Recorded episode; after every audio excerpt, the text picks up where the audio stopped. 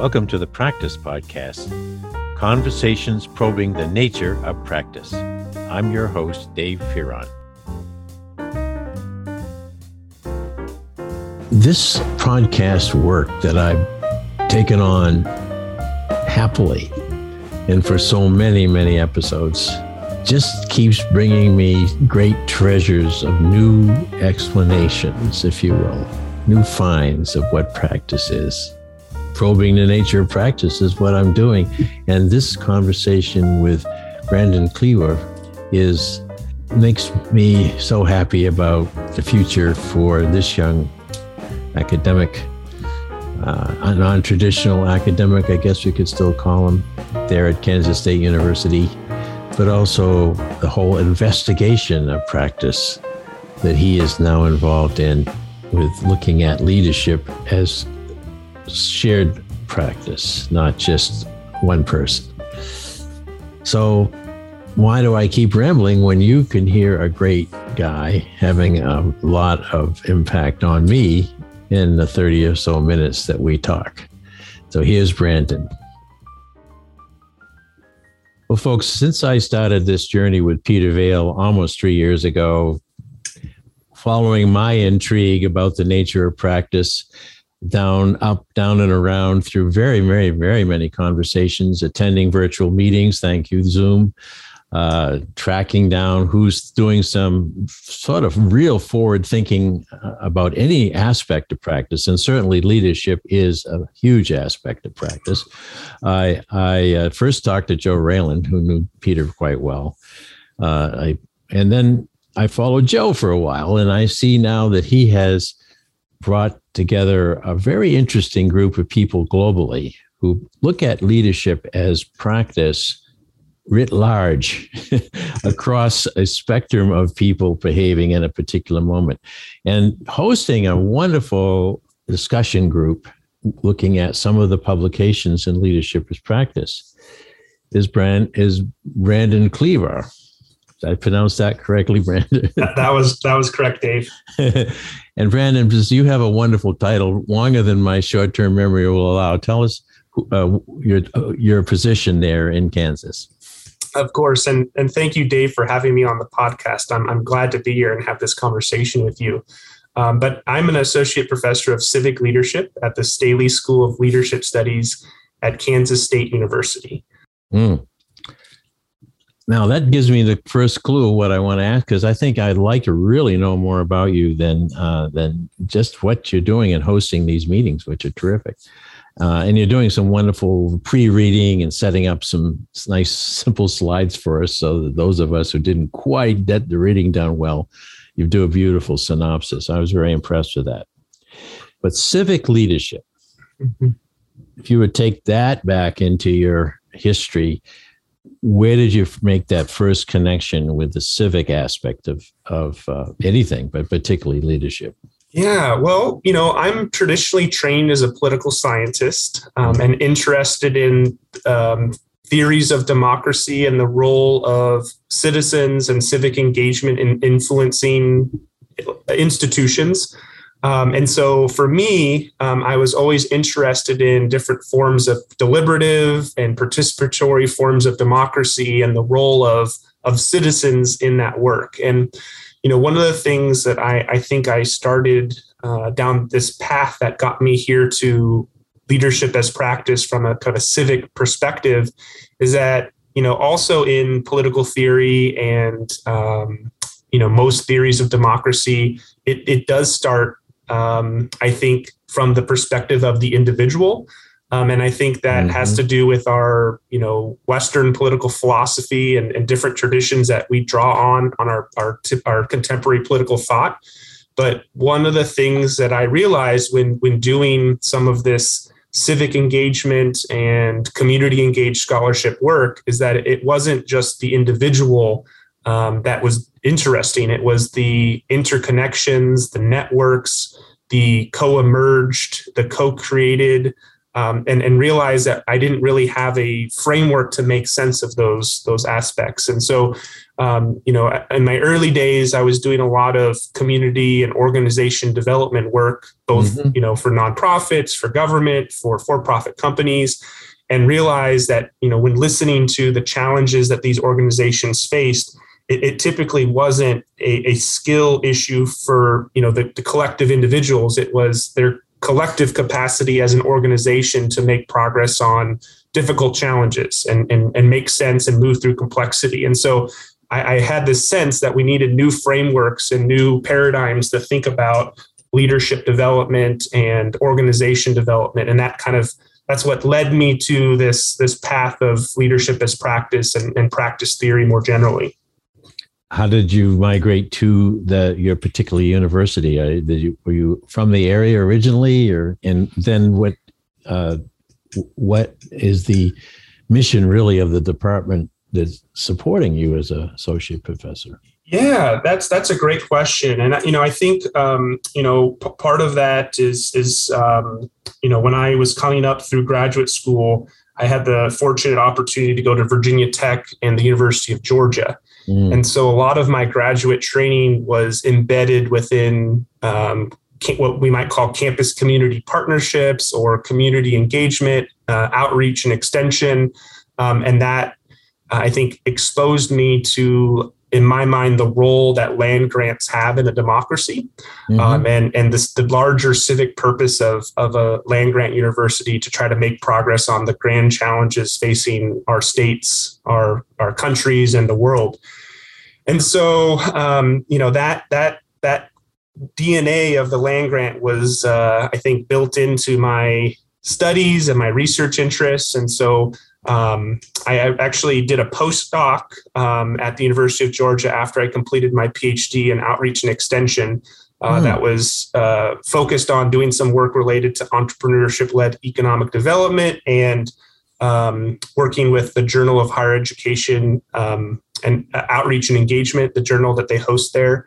Um, and then I ended up at a regional university down at in Southwest Florida, Florida Gulf Coast University, and I, I directed their um, civic engagement program where we had a course called the Foundations of Civic Engagement, where students did, um, you know, community engaged work with nonprofits trying to make progress on a range of issues. And when, when I was down at FGCU, one of the things that I had gotten connected to while I was in Georgia was Points of Light. Uh, mm-hmm. point, I know it. I know it well. Yeah. Yep. So Points of Light at the time was the world's largest nonprofit devoted to volunteer service. And so mm. I was uh, actually flying back and forth from Fort Myers to Atlanta uh, in those years uh, which ironically, the, the flight was sometimes quicker than some of my colleagues that had to fight the Atlanta traffic. Uh, um, the notorious Atlanta traffic. Exactly. And so I, I enjoyed those experiences and um, did some work with them on thinking on how could we do some of this community engaged learning through various online you know temp, uh, platforms mm-hmm. And so uh, we're getting to how I got to the, connected to the Staley oh, School. So keep going; it's a great story. so, I will tell you a couple of coincidences when you get to the point of telling But Okay. So while I was doing this work at at uh, Points of Light, uh, one of the things that kind of surfaced was we were trying to find you know university partners, and one of the things that came up at the time was Points of Light had a program called the Hands On Network, which was essentially volunteer resource centers that were focused on rural communities, trying to help increase the capacity for volunteer service and volunteerism. And uh, in, in that process, um, one of the uh, points of light folks said, "Oh, well, I know, you know, Kansas State University. They're one of our, you know, uh, only hands-on affiliates that at, that is at a university. We should, you know, bring them into this conversation." And so, hmm. um, at the time, um, I you know knew of K State, but I didn't really know much of the Staley School and, and what their mission and vision and purpose was. And so by getting connected uh, to to the Staley School through Points of Light, I, I, quickly learned that the Staley School has a has a really big commitment to leadership and engagement, and and we we think of that as the larger purposes of higher ed. Uh, we mm-hmm. are an mm-hmm. undergraduate minor that serves every college on campus Uh, we also have an interdisciplinary PhD program uh, that spans multiple colleges with the idea that when we think about leadership communication, it's a, an, inherently an interdisciplinary effort. Mm-hmm. Um, and, and what makes both of our, or really all of our academic programs, um, you know, I think unique and different and aligned with my uh, vision for leadership studies and, and higher ed is that they're all engaged uh, in the sense that our students are trying to make progress on real world issues. So, you know, obviously mm. we we you know read theory, we read research articles, but all with the purpose of preparing our students, whether they be undergrads or graduate students, to try to make progress on real world issues. Um, and, and and we do that.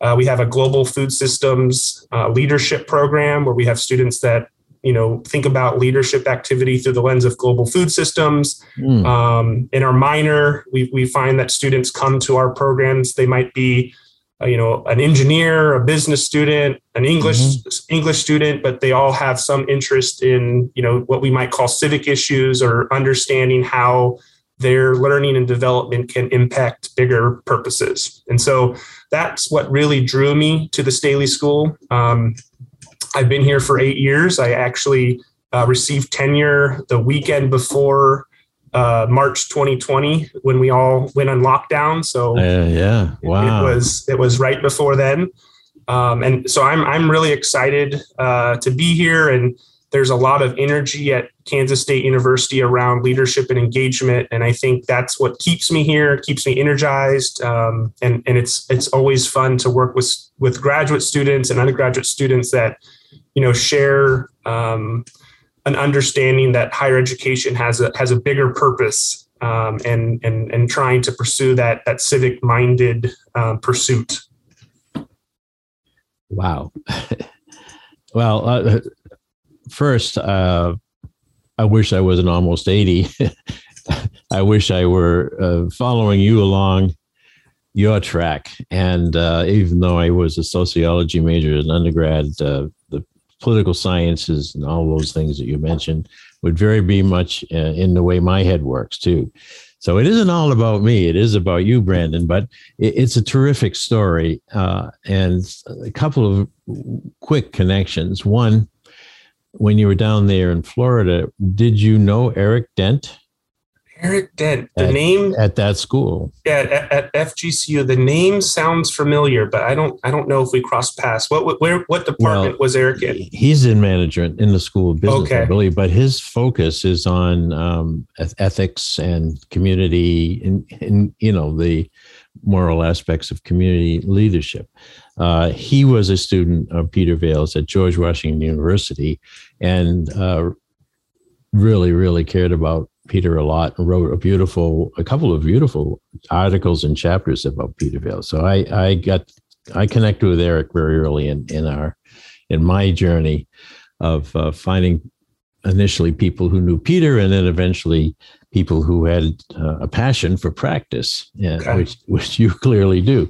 That's one connection. Secondly, I think when we were waiting for starting one of our leadership reading reading meetings, um, I mentioned to you that I had been involved with our Small Town America Civic Volunteer Award Program funded by Civic Plus, and you said, "Wait a minute, they're just down the road." Of course, that was another coincidence. This is yes. very strange how that happens. And then uh, the uh, the uh, co-principal of uh, of Barton Russell Group, um, Ken Sternad, uh, had been the vice president and president of the foundation for UPS and a number of things. And he, when he went into retirement, living there in Atlanta, he became uh, he was on the board of Points mm-hmm. of Light. Mm-hmm. When we started the award, Points of Light was one of our co-sponsors. Oh, really? Okay. so I got I I got the peek at the wonders of Points of Light and its uh, its tremendous um, I mean, one of the things they do is they recognize a, a volunteer every day, which, which, which I think is great. Individual volunteers, but then they talk about their setting and how does it that they became successful in in that particular uh, endeavor. So that's another coincidence, and I think I could uh, throw in two or three more, but I, I think the oh uh, uh, for a good phase of my career, uh, I was a community educator. Mm-hmm. Initially, uh, a fellow with the Mott Foundation in the 60s, where we studied the community school concept. But when mm-hmm. I uh, finished my doctorate at UConn, University of Connecticut, with Peter Vaill as my my main mentor, uh, I went into uh, higher education, community education, by moving back to my home state of Maine and instituting uh, a division of public service for one of the branch campuses, not mm-hmm. for the land grant campus, out in the Western Mountains. Uh, and I worked hard at that, and I raised, among other things, almost a million dollars of Kellogg money mm. uh, Kellogg Foundation money to support health education of the public. That was our our mission in the 70s and early 80s, and a number of other things. All of that work was terrific, and it all had to do with convening people from uh, diverse uh, connections to whatever the theme, particularly in health education. When we wrote the Kellogg grant, we had everything from the you know, the medical association, the major hospitals to the rural hospitals. Then we had a lot of a lot of people, just people who didn't want to get sick. And mm-hmm. so it was a wonderful convening. And so when our proposal went into Kellogg, uh, they were stunned at how much engagement Maine people were having for our little tiny campus. Maybe we had 1,100 students at best mm-hmm. around this idea of getting at the learning aspects of health uh, health stability and and in, in betterment as opposed to you know the medical and the other the other kinds of ways that people were being treated after the fact. So that was a hell of a period of time for me but we just couldn't sustain it with grants. And so i, I went to my other love which is uh, which is teaching organization behavior. And then the rest of my career was teaching. But uh, in the meantime, though, I've never lost my belief in what a group of people can do at the grassroots, as we used to call them before you were born, uh, my son, uh, grassroots. And uh, I worked grassroots, I worked them hard.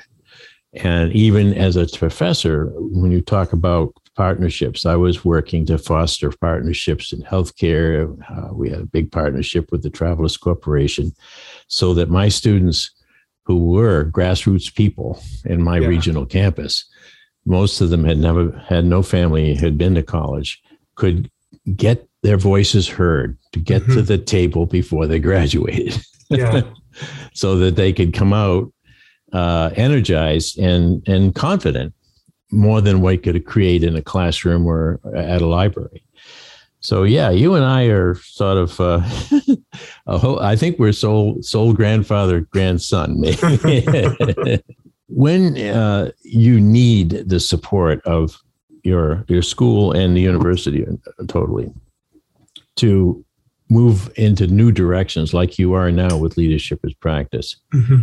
Uh, do they get it? Is it clear, or do you have to be a, a bit of a, a, a guy on the frontier? You know, calling the wagons in. Come on, it's okay. It's safe out here now. Yeah.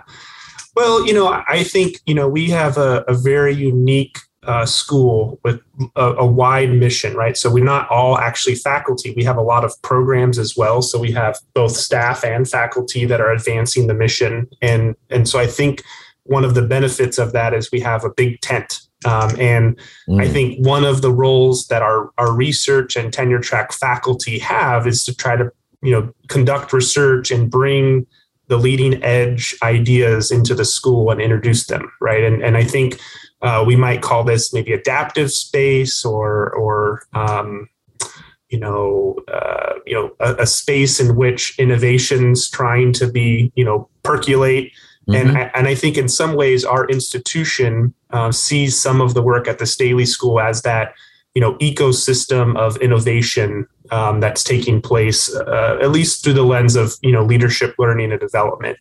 Um, you know, our organization is actually we, we, report to the provost, so we exist uh, under the provost. Our, our, tenure lines are actually in the College of Education. Mm-hmm. Um, but but I think one of the reasons and rationale for for that organizational structure is that you know we want to try to be a, a, resource for the entire university, um, mm-hmm. and it's, and it's not necessarily just about uh, a commitment to a discipline or guiding questions that are connected to a disciplinary lens, but instead you know the role leadership and engagement has in in in making progress on pressing challenges and so yeah. um, you know for us you know being situated in kansas we're you know we have a lot of people that are very interested in uh, global food systems mm-hmm. um, increasingly we have folks that are interested in what we might call community vitality community development or um, entrepreneurship led economic development, you know, especially for sure. some of our, our rural communities in Kansas. Very much um, needed. Very mm-hmm. much needed. Yeah.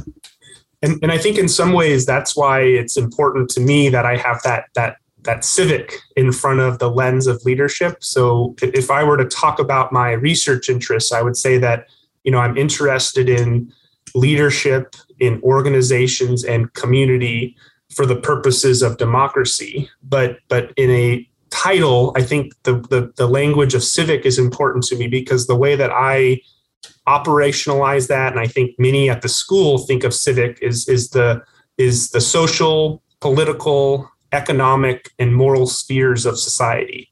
Yeah. Yeah. And so, you know, when I think about the courses I teach and the research agenda that I'm advancing, uh, in some ways it exists, and how do we move through those spheres productively and, and, and try to understand what engagement looks like in those various spheres to make progress on challenges. And, and increasingly the practice lens is, is what's informing, you know, that, that, that framework, right? How do we create productive disagreements? How do we understand interactions in ways that are culturally responsive? Uh, how do we uh, move through systems and understand the impact of systems uh, in ways that you know impact people differently depending on their social location right and i think those are questions that guide my teaching my research and a lot of the work at the staley school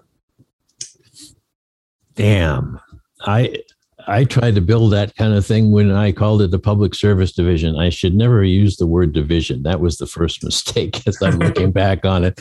Uh, no, that is almost exactly why I chose to do that right after I finished my doctorate. Partly because I really needed to be back in Maine for my family, but um, also I felt in Maine, since that's how I grew up, we didn't know better than to walk into with with appointments into any office, whether it's the governor or the president of a bank, and say, "I'm Dave. Um, w- let's talk. Let's do some business." It was a for a period of time. It was an easy place to be anywhere. Mm-hmm. You didn't really feel that you didn't belong, and that and it, that's partly why I wanted my kids to experience that in a small town in Maine when they were in their growing up time, and it's helped them ever since. But my point is that we had organized around uh, the major uh, issues confronting families and small businesses in Maine, mm-hmm. not us as researchers. So yeah. when energy crisis in the 70s hit, we developed an energy solution with a couple of faculty who had some really cool ideas and well-grounded ideas. And then we raised the money to go after it. When we mentioned the health education. We had the worst health statistics you could imagine out in that county. And so we felt that the main problem was behavioral. So mm-hmm. we attacked that. Uh, so, and, and I work with the Cooperative Extension Service, by the way, and anyone else who I could work with. But it, it I felt over the years that maybe because I was moving away from directly with that work, that we kept coming up again and again with the almost requirement that at least universities and colleges having that a faculty member needed to be in a spot in a niche nail down and do the work specifically that people understood within that niche and yeah. I, I was bombing all around my campus here that where the last 30 years I was working at regional campus, I would make relationships with any department on campus, uh, 15,000 students. So it was a lot of people to, and saying, well, let's, you know, come in, let's connect, let's get, let, let's get some, some real energy going. And then, but you're in a business school. You, you know, what are you doing over here? Yeah. well, I'll show you my liberal arts credential. No, that's, so there's that, that, I don't know if it's a default system I mean, hopefully it's going away. But what's your perspective? Because you seem to have found a place yeah. that has figured out, at least through some power arrangement, that you can move around freely in the cabin of civic life and yeah. study as you as you think is needed.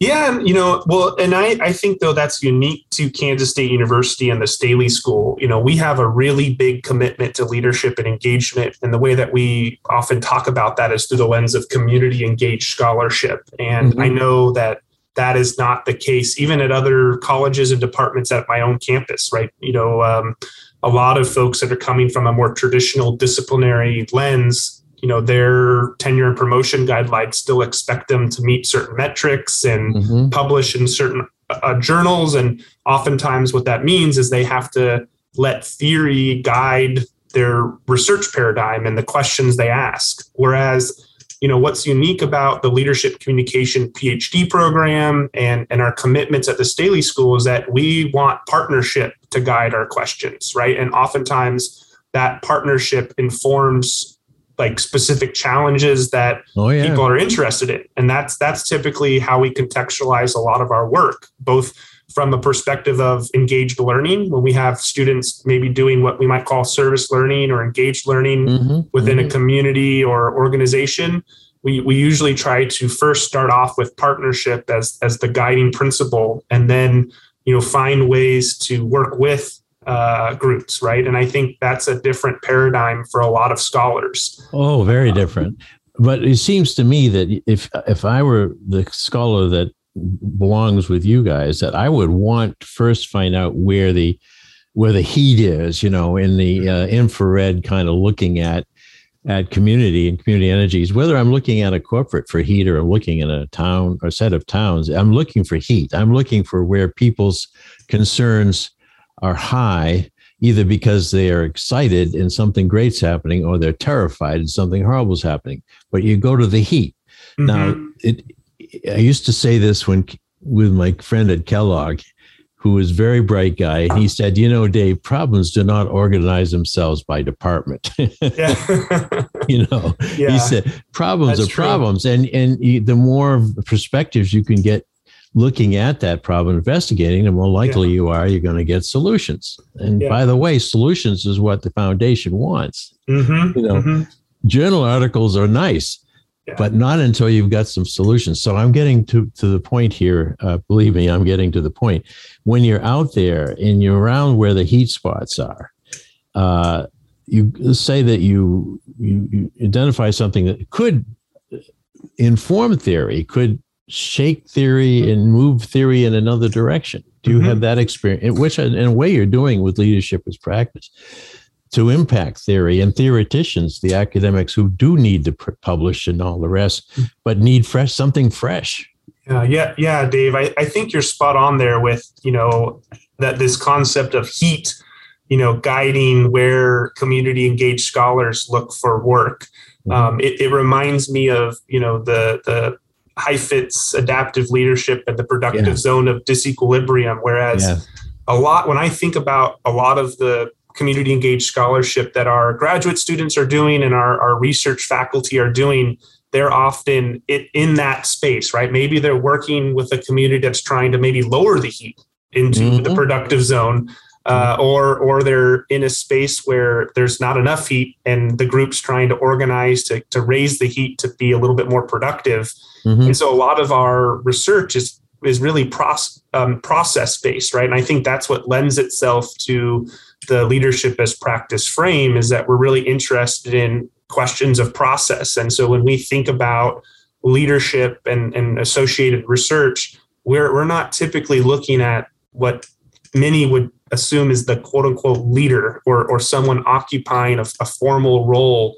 Um, we're interested in what dynamics of co-emergence are helping groups organizations and, and communities get the right people together to, to try to make some progress on an issue. And um, you know I, I think that's that's what sets this work apart and our unit and our our you know programs um, differently than some other programs.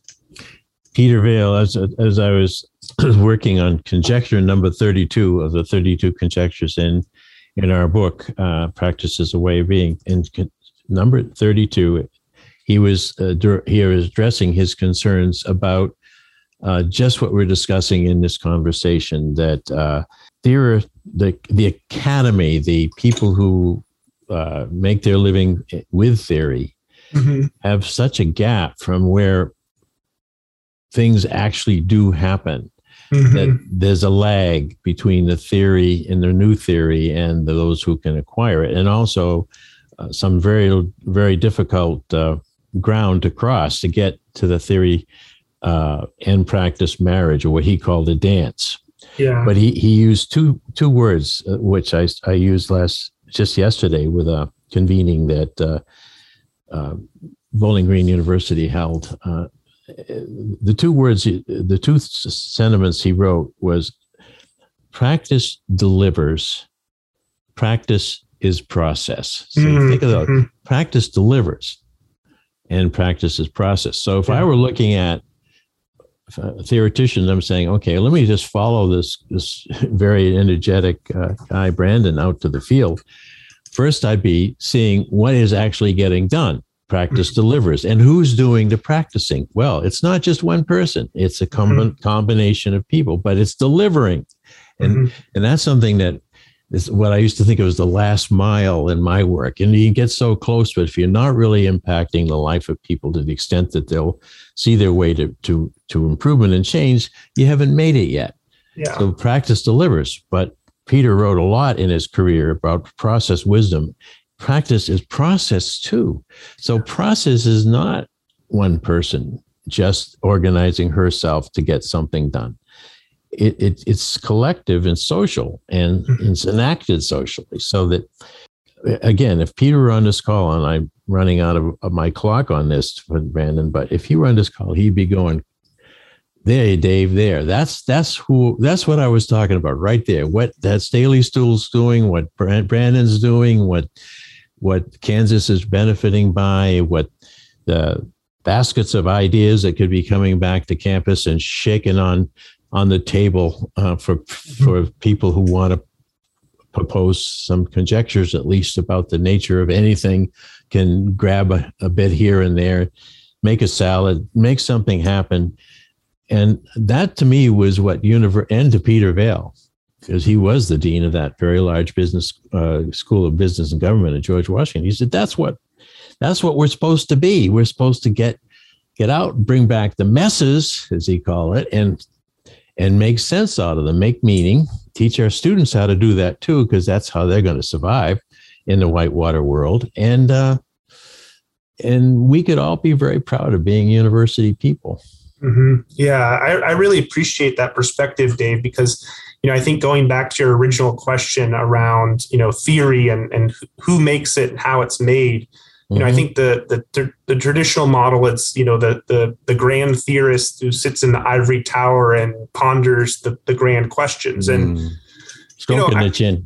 Yeah, and I think there's there's a place for that, right? And and right I think, thinkers, sure. Yeah, there's a place for that, but when you take on a community engaged scholarship and a leadership as practice frame, it completely breaks apart that paradigm, right? It it values and recognizes a broader range of knowing uh, that that is embedded in that process right mm-hmm. so when we think practice is process that that i think also speaks to this shift to understanding theory and practice differently that um, even though the theorizing we under we, we do in practice and process uh, might not look like the the theory done in a lot of academic journals it's still mm-hmm. there right and it's it's incumbent of the community engaged scholar to create the conditions and processes for that to emerge in the group of people that you're working with right and there that's That's the go. that's the theory building component. And and you know, to the, the logistics of this, Dave, you know, I think as a scholar, you know, I, I want my methods and theories to be you know consistent both in in form and philosophy right? Like the, the idea that i want methods that develop the capacity of a group to make sense and make meaning of their experience. Mm-hmm. and then in that i think there's also some ways to make some theoretical contributions that might be of interest to those traditional peer reviewed articles right? Those traditional peer reviewed journals. Well two th- two things. While you're working with that group because you do uh, you are read in uh, in the numbers of different theories you can uh, offer your perspective and even cite cite it and help them understand the why it's so important to have a scholar in their presence working with them uh, because you know you could be gently generous with uh, well this is what so and so has said and this corresponds to what you're doing. Mm-hmm. so i think that it's a it's a give and take. But on the other hand uh, i will do one more reminiscent i promise well, I can picture a group that we did pull together to create the um, the proposal, if you will, to Kellogg, and and I had some doctors and some other sort of uh, official practitioners, if you will, from by title in the in some of these conversations, but I had one person who was the I think we call him selectman of a little town called Phillips, uh, who happened uh, to have grown up there and uh, was considered a, a thought, uh, an influential person in Phillips and around the county. So I had him in and we were talking, and everyone was throwing their best big words out there, mm-hmm. almost like a contest to show who was the smartest in the room. And this fellow uh, said, Well, could I just ask you to listen to a very brief story. And he told the story, and he told it about some of his relatives who were struggling with alcohol abuse for the early day, early stages of when drugs were coming into the county. Some of the things that were happening uh, to the, he said, the oldest living family member is is is only you know like fifty two. Hmm. Because of the, he said, Now I've given you a bunch of things. This is my family I'm talking about, and I'm opening up my my, my shirt here to show you from the heart that mm-hmm. we have desperate conditions and we're we we don't have the remedies and if you can help us with those remedies i'd be very and it's the group just everything just changed from that point mm-hmm. and we started to ground it in fact when we were writing we said well what would phil say is this authentic to what phil is living here in these in these conditions and in trying to lead a town and with a budget of like 12 bucks. And mm-hmm. so you go, the voices are so important that uh, they can shape the even the the theory makers mm-hmm. if we can get access. Uh, so yeah, we've we've we got to do. The, I don't know how much more of this you could take. I would love to have more of these kind of conversations with you, Brandon. Certainly, sometimes for the podcast, but you're on you're on such a great footing for a wonderful career um, just terrific career. Well, I really appreciate that, Dave. Um, I do feel very fortunate to be here at the Staley School around um, talented colleagues and committed graduate students and undergraduate students that that share this commitment to community engaged scholarship and leadership and engagement. So I, I really mm. appreciate you saying that. Mm, mm, mm. I was thinking, could could we do a, like a Freaky Friday thing, and I could become you, and you could become this old guy sitting here, sitting here, living uh, through his uh, his computer screen. Well, uh, I Dave, would love to be doing the work that you're doing, and and and please do it for those of us who can't anymore. yeah, well, if you're ever out this way, we'll have to show you around the Staley School and uh, uh, give, you a, give you a tour of Kansas. It would be a treat. Thank you so much. Thank you. No, thank you, Dave. This was a great conversation. I really enjoyed chatting with you. If you'd like to hear more, listen in on Spotify, Automatic, and Apple Podcasts, or go to inactionresearch.com slash podcast dash page. And if you'd like to learn more about social inaction and the nature of practice, head over to inactionresearch.com for more information. Thank you for supporting this show. We look forward to hearing from you soon.